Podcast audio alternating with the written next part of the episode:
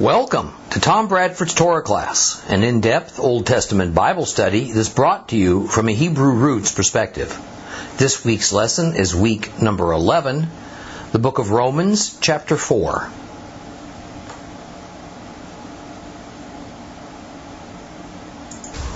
As we saw to begin Romans chapter 4 last week, Paul is essentially offering a midrash. That's kind of an interpretive discussion of Genesis chapter 15, verse 6, to bolster his case that the gospel saves both Jews and Gentiles under exactly the same terms.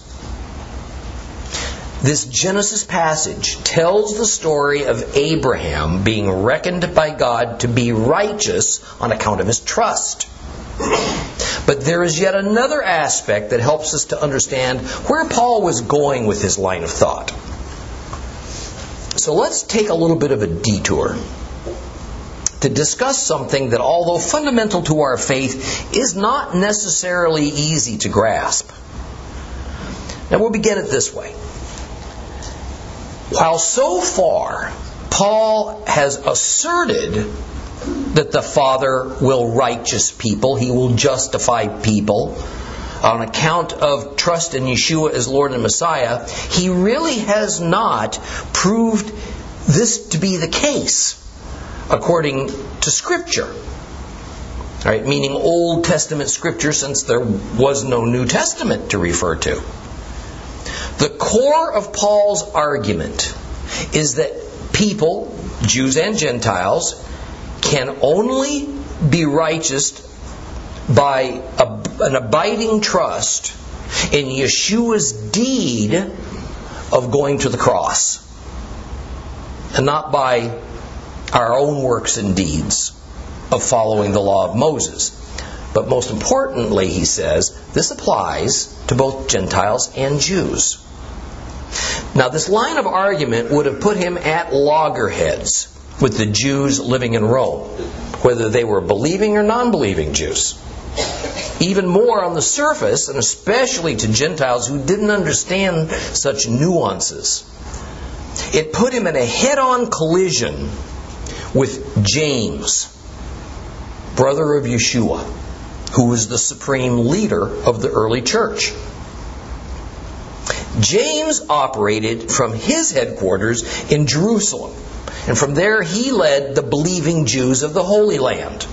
While Paul worked throughout Asia, leading the believing Jews of the diaspora, as well as the believing Gentiles.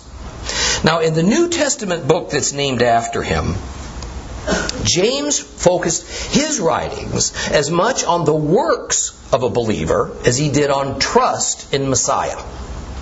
Martin Luther noticed this and he was so disapproving of what James had to say that he wanted the book of James removed from the New Testament canon. Because Luther found no place in the gospel for the role of deeds. Therefore, he saw the book of James as contradictory to Paul's writings and therefore is also contradictory to Luther's own doctrine of faith and faith alone as the means to salvation. Part of Luther's stance stemmed from the fact that he was basically anti Semitic. And thus the book of James was a little bit too Jewish for his liking. Now we're going to spend just a short time looking at what James said that particularly upset Luther. Because it, to, to him, it ran completely counter to what we've been reading that Paul had to say in the book of Romans. And therefore, also it ran counter to Luther's doctrine of grace. But it also highlights for us the conundrum that has always existed within the Christian and Messianic faith, even from Paul's day, as we're going to see, about finding this proper balance between the roles of trust versus works. Now, as I read this to you, notice it's almost as though James is responding directly to Paul's midrash about Abraham in Romans chapter 4. As James also refers to Genesis 15:6. And he supplies his own reasoning for God reckoning Abraham as righteous. If you want to go there, you can go to James chapter 2, towards the back of your Bible verses we're going to look at verses 14 through 26 i'll read them to you verses 14 through 26 james chapter 2 here's what it says now what good is it my brothers if someone claims to have faith but has no actions to prove it is such a faith able to save him Suppose a brother or sister who is without clothes and daily food, and somebody says to him, Shalom, keep warm and healthy, and without giving him what he needs, what good does it do? Thus, faith by itself, unaccompanied by actions, is dead. But someone will say, "Well, you have uh, you have faith. I have actions." Well, show me this faith of yours without the actions, and I'll show you my faith by my actions. You believe God is one. Good for you. The demons believe it too. The thought makes them shudder with fear. Oh, but foolish fellow. Do you want to be shown that such faith apart from actions is barren? Wasn't Avraham Avinu Abraham our father, declared righteous because of actions when he offered up his son Yitzhak on the altar. You see, that his faith worked with his actions. By the actions, the faith was made complete. And the passage of the Tanakh, the Old Testament, was fulfilled, which says Abraham had faith in God, and it was credited to his account as righteousness. He was even called God's friend. You see that a person is declared righteous because of actions and not just because of faith alone. Likewise, wasn't Rachav, the prostitute, also declared righteous because of actions when she welcomed the messengers and sent them out by another route? Indeed, just as the body without a spirit is dead, so too faith without actions is dead. Hmm. So while Paul says in Romans 3:24, by God's grace without earning it, all are granted the status of being considered righteous before him through the act redeeming us from our enslavement to sin that was accomplished by the Messiah Yeshua. But we find James say, well, what good is it, my brothers, if someone claims to have faith but has no actions to prove it? Is such a faith able to save him? Faith by itself, unaccompanied by actions, is dead. See, on face value, it sounds as though these two statements are at odds with one another. Luther found it that way. But in reality, there is no fundamental contradiction between Paul and James. Rather, what they're doing is they're expressing two sides of the same coin. Essentially, they are approaching the same matter, the balance of faith and works as expected by the gospel of Christ from different angles. Paul, due to who he was addressing, the Romans, and what he was trying to prove, well, he puts more emphasis on how one initially attains righteousness. While James, due to who he was addressing, he was addressing the Holy Land Jews, and what he was trying to prove, he puts more emphasis on how one maintains the righteousness that they've received. Let me repeat it. Paul is dealing with believing diaspora Jews and Gentiles. James is dealing with almost exclusively believing Jews in the Holy Land. These are very different cultures with equally different religious concerns. Now, what is especially challenging, however, is that James says Abraham was righteous on account of his deeds. Says putting his son Isaac on the altar as example. What, while Paul says Abraham was righteous on account of his trust. It's my opinion that we are dealing mostly with semantics and the fact that the organic unity between the law and the gospel can be quite difficult to pull apart and then discuss each as separate things. But when we do, it's even more difficult then to try to determine which is more important than the other. The faith, the faith of that James is speaking of, or deeds and actions in terms of physical, tangible obedience to the various regulations of the law of Moses. See, is speaking of the spirit that undergirds the law of Moses and the goal that the law strives for. Thus, the righteousness is attained by God's grace. See, this seeming distance between the law and trust, if not the uncrossable gulf that Christianity's made it, it's highlighted by the fact that a half century after Paul's and James's era, the Jews continued on this route of deeming obedience to the law as preeminent. While Gentile Christians decided trust was preeminent.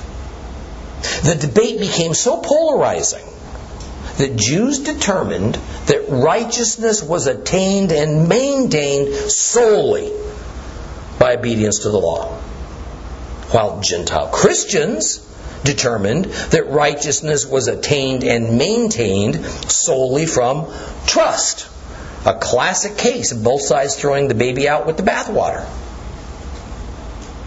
Neither of these determinations mirrors actual scriptural, scriptural truth, but rather they express man made doctrines, prejudices, cultural differences, and political considerations.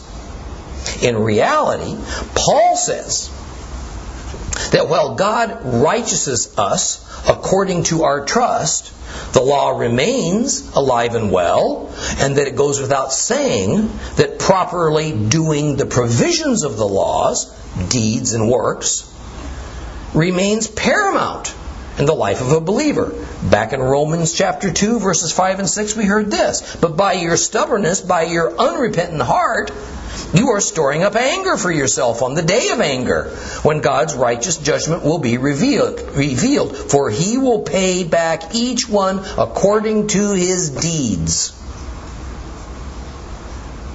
According to his deeds. Not according to his measure of trust. Conversely, James says that if you indeed have actually been righteous by God, then your faith will surely show up in your deeds. If your deeds don't reflect the faith you claim you have, then you're simply deceiving yourself about your faith. Wasn't, it starts in, in verse 21, chapter 2 of James, wasn't Avraham Avinu, Abraham our father, declared righteous because of actions when he offered up his son Isaac, Isaac on the altar. You see that his faith worked with his actions. By the actions, the faith was made complete. So now back to focusing on Paul in Romans chapter 4. In verses 4 and 5, Paul makes it abundantly clear that God accepts those who sin, Jews and Gentiles, without requiring them first to prove their trust in Him, either through deeds of kindness or through, or through doing the commandments of the law. Let me say it this way it is not through trust plus deeds that one is initially righteous by God, that one is saved by God. However, it certainly is that once one puts their trust in God and God righteouses them, saves them, despite his or her deeds, then the expected result is to express that trust by means of being obedient to him through our works and deeds as defined by the law. That's what we've been hearing from both James and Paul. Or perhaps more succinctly, we need to do those works and deeds as defined by the spirit of the law. First trust, then deeds. This order can never be reversed, nor can we only have trust or deeds as a believer. And in this, James and Paul are in full agreement. They just express it a little differently because they come at it from two different angles. You know, it helps us to understand what Paul was dealing with in his letter to the Romans when we learn that the Jews of his day absolutely would not have seen obtaining righteousness as a possibility without first faithfully doing the works of the law. He was also dealing with a Jewish society, both in the diaspora and in the Holy Land, who did not distinguish any significant difference between the law of Moses and tradition, halakha. So even using the term the law was full of ambiguity. It required some careful explanation. One of the main thrusts of Paul's argument is that what he sees as is, is, is what he sees as a misinterpretation of Genesis 15:6 by his fellow Jews. He sees them making a big mistake in how they interpret Genesis 15:6. That's why this whole thing is a, a midrash on that subject, on that verse. That is, when it is said that Abraham believed God and God reckoned it as his righteousness, Paul says that this is speaking of Abraham's faith and not of his faithfulness. Get your ears good and sharp for what I'm going to tell you. What's the difference between faith and faithfulness? The issue between the meaning of faith and faithfulness has become especially murky in the modern West because of the way we commonly use those words. In our day, faith can mean a particular religion. Hey, what faith do you belong to? Can even refer to an ideology. What do you have faith in? It can mean a reasonable expectation. It can mean a hope for something. It can mean even a wish for something.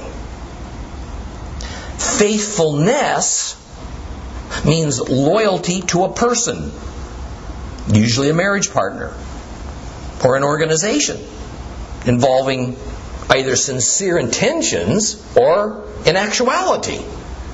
But biblically, biblically speaking, faith is a term that speaks of a person's trust and confident belief, even without any tangible proof to back it up. That's biblical faith.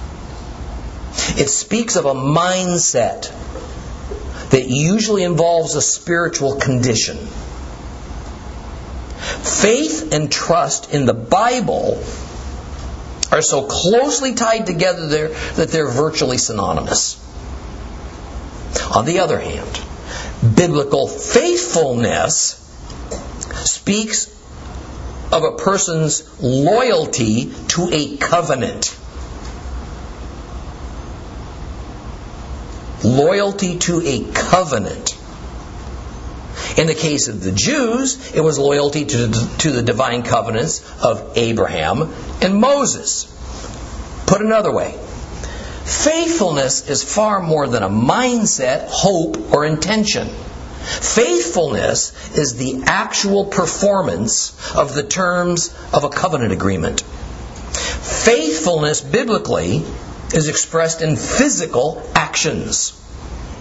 Faithfulness is accomplished through works and deeds.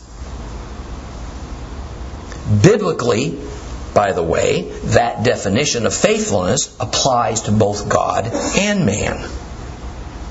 So, in applying this understanding to our issue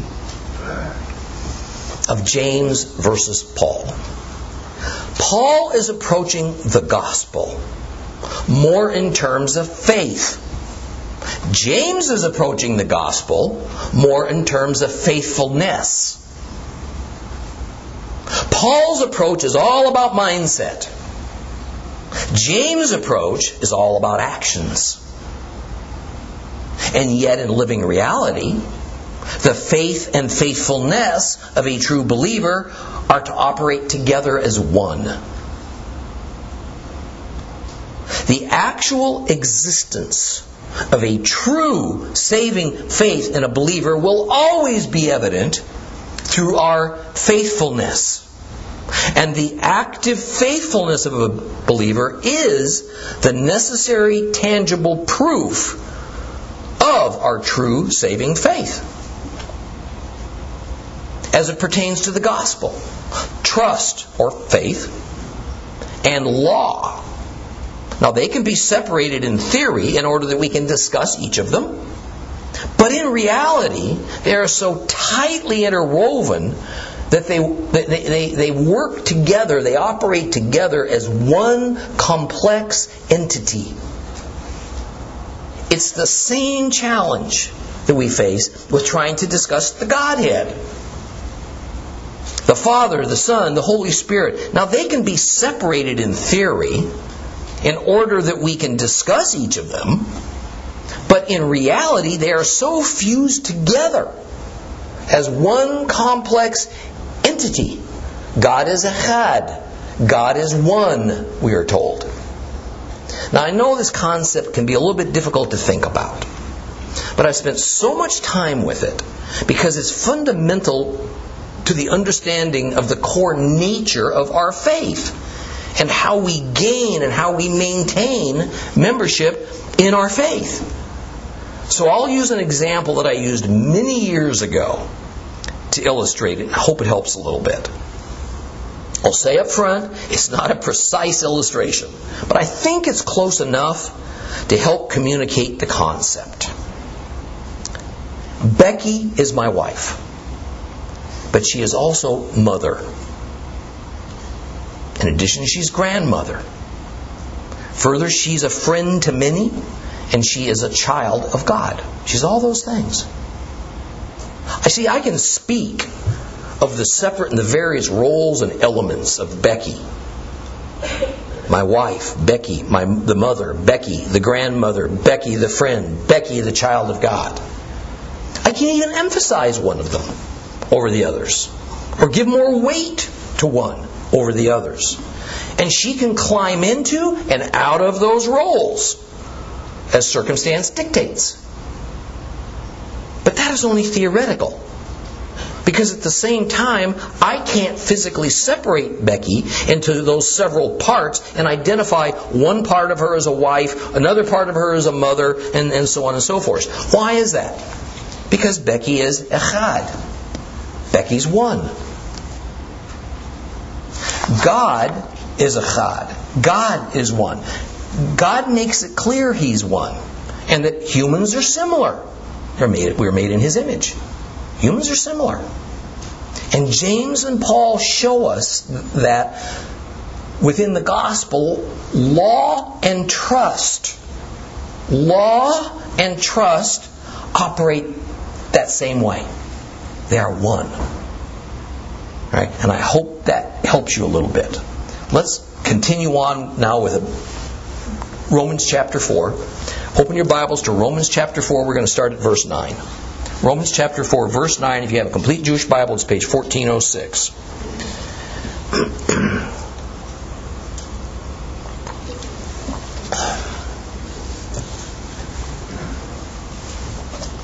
We're going to start at verse 9. Go to the end. Now, is this blessing for the circumcised only? Or is it also for the uncircumcised? For we say that Abraham's trust was credited to his account as righteousness, but what state was he in when it was credited? Circumcision or uncircumcision. Not in circumcision, but in uncircumcision.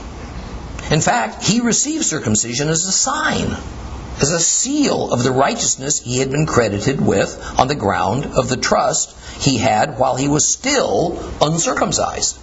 And this happened so that he could be the father of every uncircumcised person who trusts and thus has righteous credited to him. And at the same time, be the father of every circumcised person who not only has had a Brit Milah, a circumcision ceremony, but also follows in the footsteps of the trust which Avraham Avinu had when he was still uncircumcised. For the promise to Abraham and his seed that he would inherit the world did not come through legalism, but through the righteousness that trusts produce that trust produces. For if the heirs are produced by legalism, then trust's pointless. The promise is worthless. For what law brings is punishment, but where there's no law, there's no violation. Now, the reason the promise is based on trusting is so that it may come as God's free gift. A promise. Promise that can be relied on by all the seed. Not only those who live within the framework of the Torah, but also those with the kind of trust Abraham had. Abraham Avinu, Abraham our father, for all of us. This accords with the Tanakh, the Old Testament, where it says, I have appointed you to be a father to many nations Abraham is our father in God's sight because he trusted God as the one who gives life to the dead and he calls non existent things into existence. For he was past hope. Yet in hope he trusted that he would indeed become a father to many nations, in keeping with what he had been told, so many will your seed be. His trust did not waver when he considered his own body, which was as good as dead, since he was about a hundred years old, or when he considered that Sarah's womb was dead too. He did not, by lack of trust, decide against God's promises. On the contrary, by trust, he was given power as he gave glory to God. For he was fully convinced that what God had promised, he could also accomplish. That is why it was credited to his account as righteousness. But the words it was credited to his account were not written for him only, they were written for us, who will certainly have our account credited to, because we have trusted in him who raised Yeshua our Lord from the dead. Yeshua, who was delivered over to death because of our offenses, raised to life in order to make us righteous. Well, there is a theology feast for you.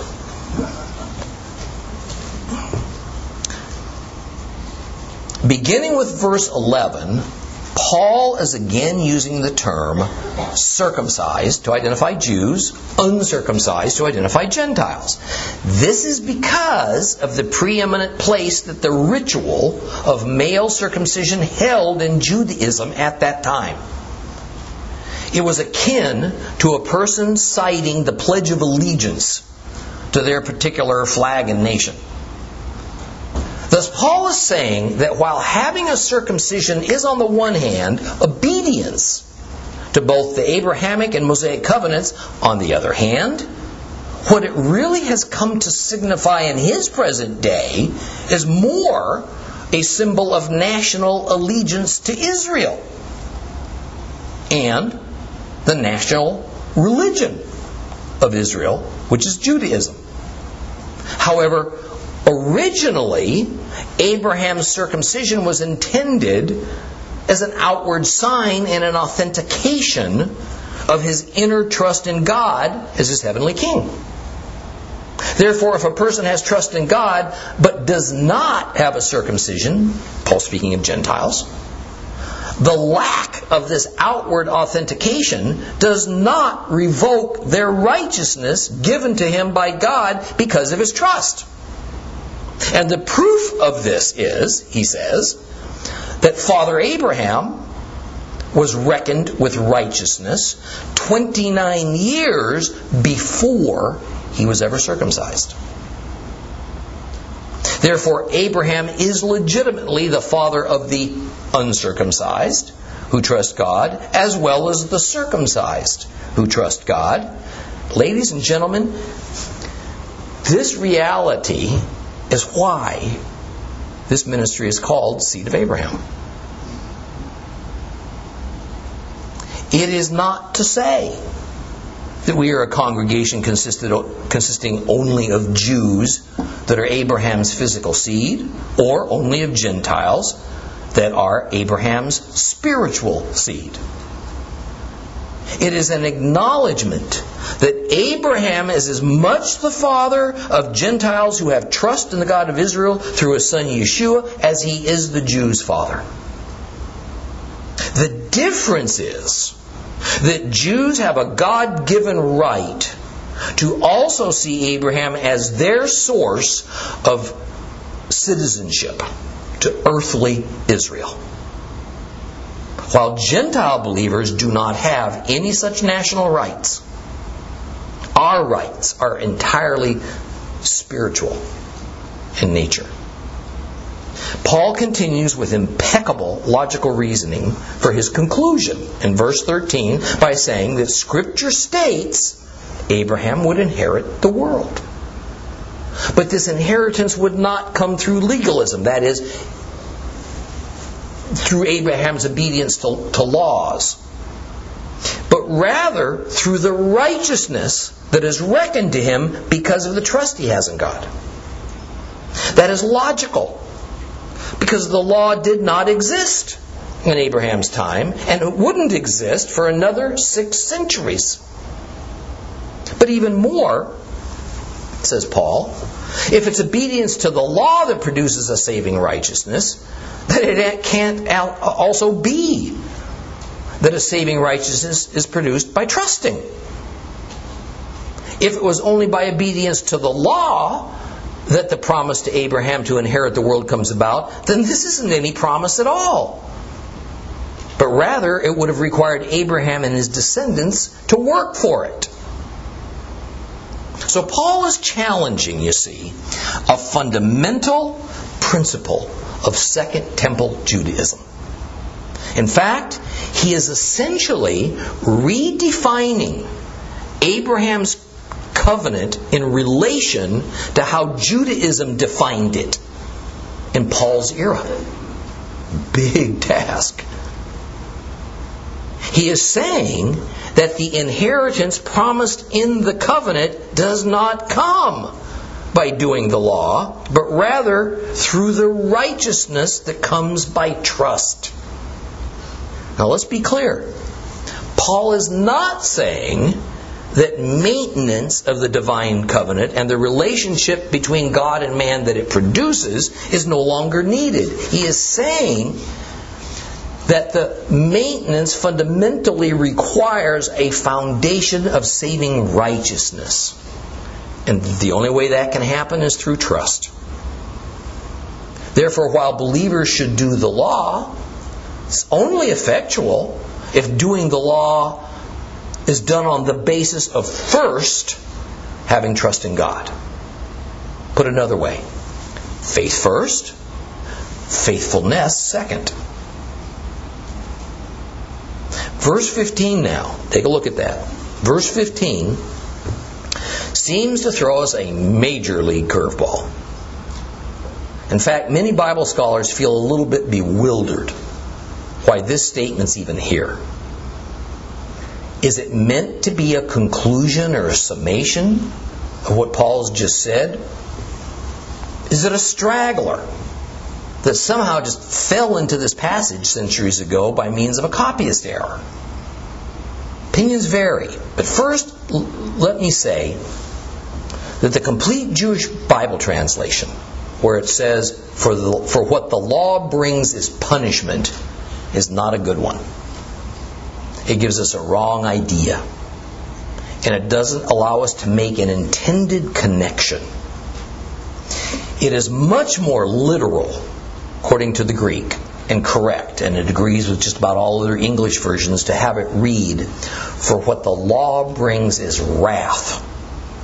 Wrath. Using the word wrath is important because what Paul is doing is reminding his readers readers of the other major reason that both Jews and Gentiles must have trust in order to be given righteousness. It is that all humans are liable to God's wrath. Whether they're humans who follow the law or humans who don't have the law, Gentiles. But since Paul is in this section directly addressing Jews, then he is speaking from their point of view. And that view, by its nature, is a view involving the law. Paul says that despite what Judaism thinks, and Judaism thinks that the law produces righteousness. In fact, what the law produces, he says, is not righteousness, but wrath. Because by the law, we learn what sin is. That's the purpose of it, in Paul's view. And when we break the law, we sin. And because of our highly developed evil inclinations, it's the fate of all mankind to embrace sinning.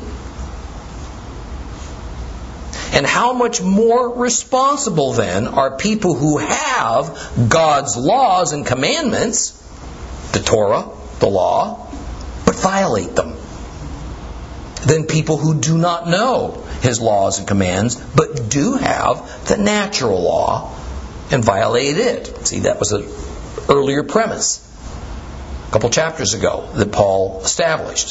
Thus, what the law cannot do is precisely what trust alone can do. It can provide a saving righteousness.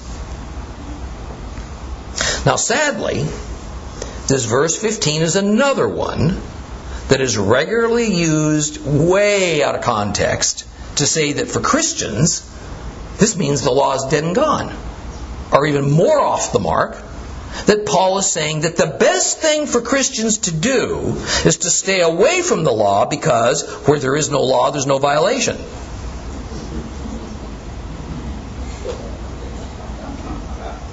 That is, if we just deliberately shun the law, we can avoid sinning. Isn't that cool? So, where in America jurisprudence we have the saying that ignorance of the law is no excuse, in the New Testament we have Paul saying that ignorance of the law of Moses is not only a good and acceptable way to excuse our sins, he advises we should strive to know nothing about the law. I mean, to me, that's near to blasphemy to think that way. Well, in verse 16, Paul indeed does sum up what he has said thus far in this chapter. And it ends with Paul making a statement that would have enraged most Jews.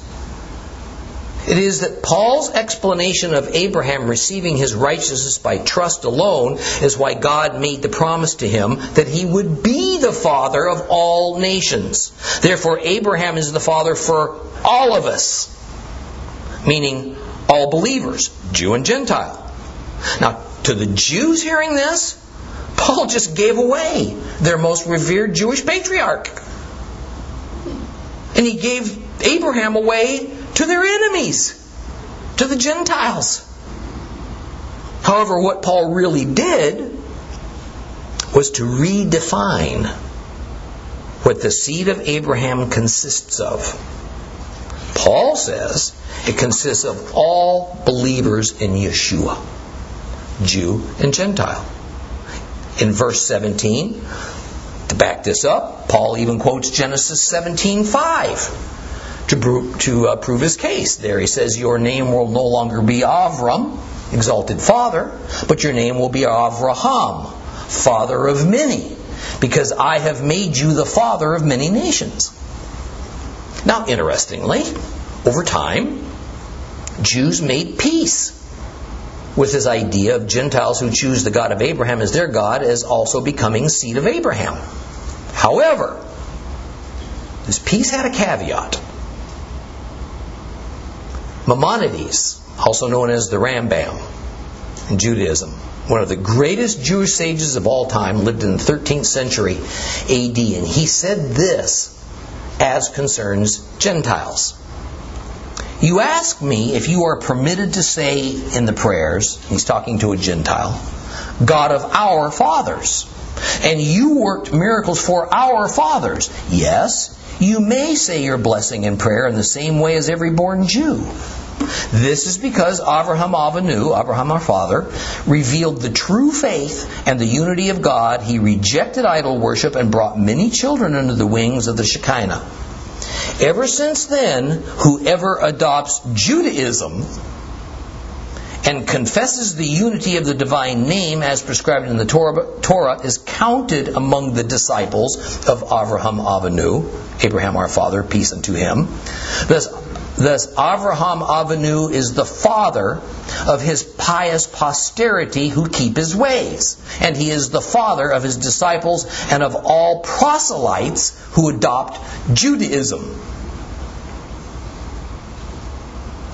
So, from Maimonides' perspective, that caveat I was telling you about for a Gentile believer being allowed to see himself or herself as a seed of Abraham was official conversion to Judaism. Unfortunately, we see some of Rambam's thinking alive and well within the Hebrew roots and messianic movements. And I want to say as firmly as I can that this is entirely wrong minded.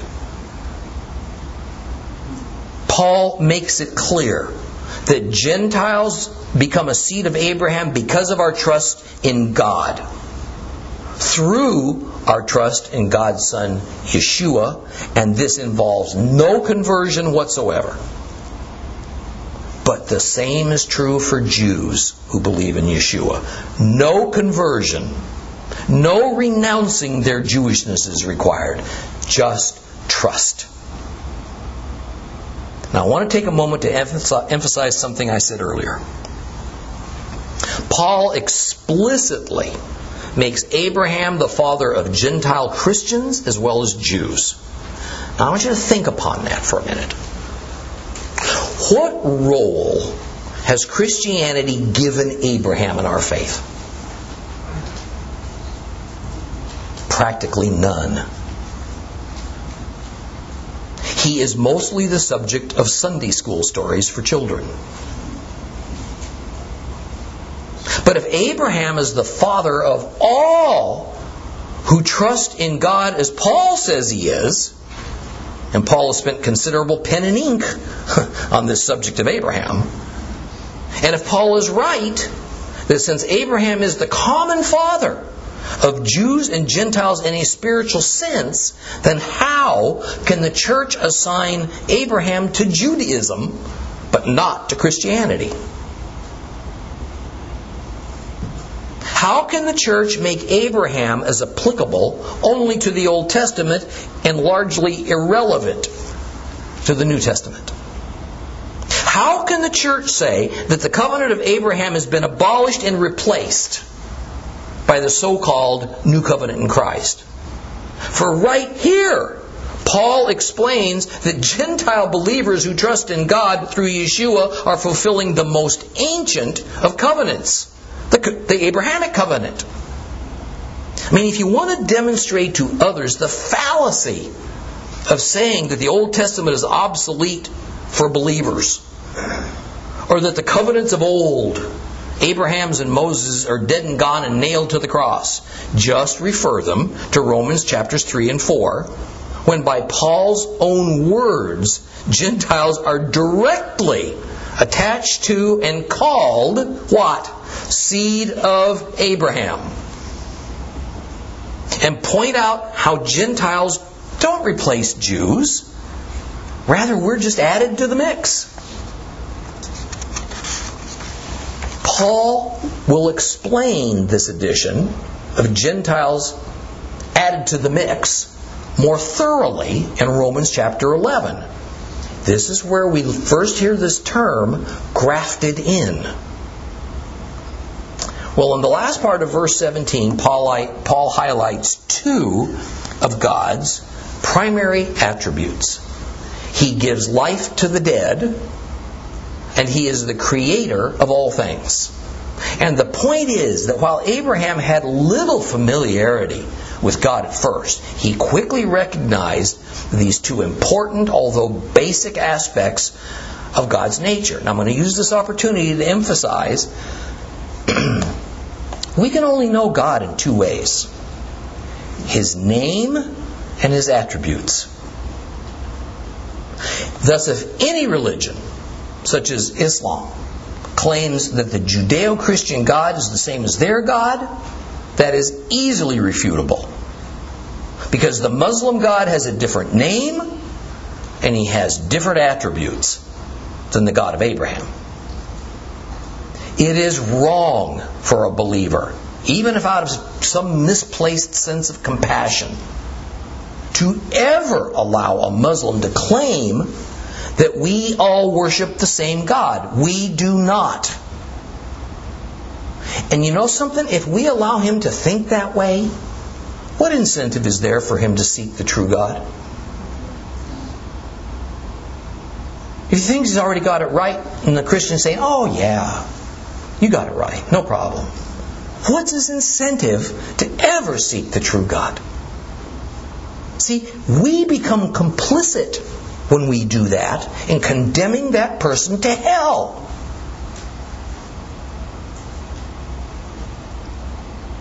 Here, Paul reminds his readers Abraham was very old when he was finally given a son. Now, a son was necessary from a practical viewpoint if he was going to be a father to many nations.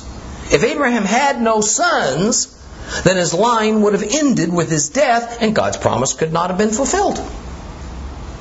Abraham fully understood that he was too old, almost 100 years old, to father children.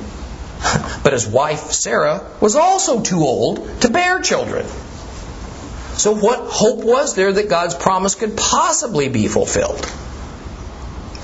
Paul describes Abraham as as good as dead. Dead men don't produce offspring. Yet Abraham, so very aware of his impossible situation, didn't give up hope. He trusted that God would somehow give Abraham and Sarah children despite their dead reproductive systems. This trust, we're told, is why he was credited with righteousness. I think it's entirely fair. In fact, it's only logical to call Abraham's belief that he would produce offspring regardless of his and Sarah's being past childbearing age a deed, a work even though the intention was misplaced, that he took Sarah's handmaiden and slept with her, believing that his infertility would become fertility, is of course putting faith to action. Sadly, that action was wrong because his faith wasn't pure or because his understanding of God was a little bit off the mark. But when we hear from Paul that Abraham never lacked trust, see, that doesn't mean he didn't have moments of doubt. Rather, it means he did not enter into a deep seated and permanent mode of distrust, essentially renouncing the trust that initially, initially brought him righteousness. See, this is something that all believers need to pay attention to. Our trust our faith is not perfect and it is not steady. Oh, I wish it was. We will have our moments of doubt from which we can recover. It is falling into that permanent mode whereby we deeply, sincerely no longer trust that's when we're in grave danger. Now, as for Abraham, later after it turned out that God supernaturally restored Abraham's fertility, as evidenced in Hagar becoming pregnant by Abraham, God giving life from the dead, God also restored Sarah's dead womb. And with that belief firmly in his mind, Abraham slept with Sarah and she became pregnant by Abraham, and the result was the true son of promise, Isaac, Itzhak. Well, having given us the example of Abraham, in verse 23, Paul now explains that the reason for God righteousing Abraham was not meant only for him. This was not a one off event meant only for a special patriarch. Rather, the recording of this event and the written accounting for how righteousness is obtained is meant to inform everyone about it. I maintain that the story of Abraham, as we find in the Old Testament, is the earliest recorded form of the gospel. In fact, I think that Paul's entire theology is based around his conviction that the Old Testament, throughout its many books, speaks directly to the matter of the gospel. After all, what else did he have to refer to than the Old Testament? Finally, in the last few words of chapter 4, just give me one more minute of your time. In the last few words of chapter 4, Paul connects and compares Yeshua to Abraham. Now, notice how Paul turns the phrase, especially since the point is to compare Yeshua to Abraham, such that we are to trust, please hear me, we are to trust in the one who raised Yeshua from the dead. Just as Abraham trusted in the same one who has the power to raise from the dead. That is, Paul is indicating we should trust the Father. It is by the Father's power that Yeshua was raised. Yeshua did not raise himself.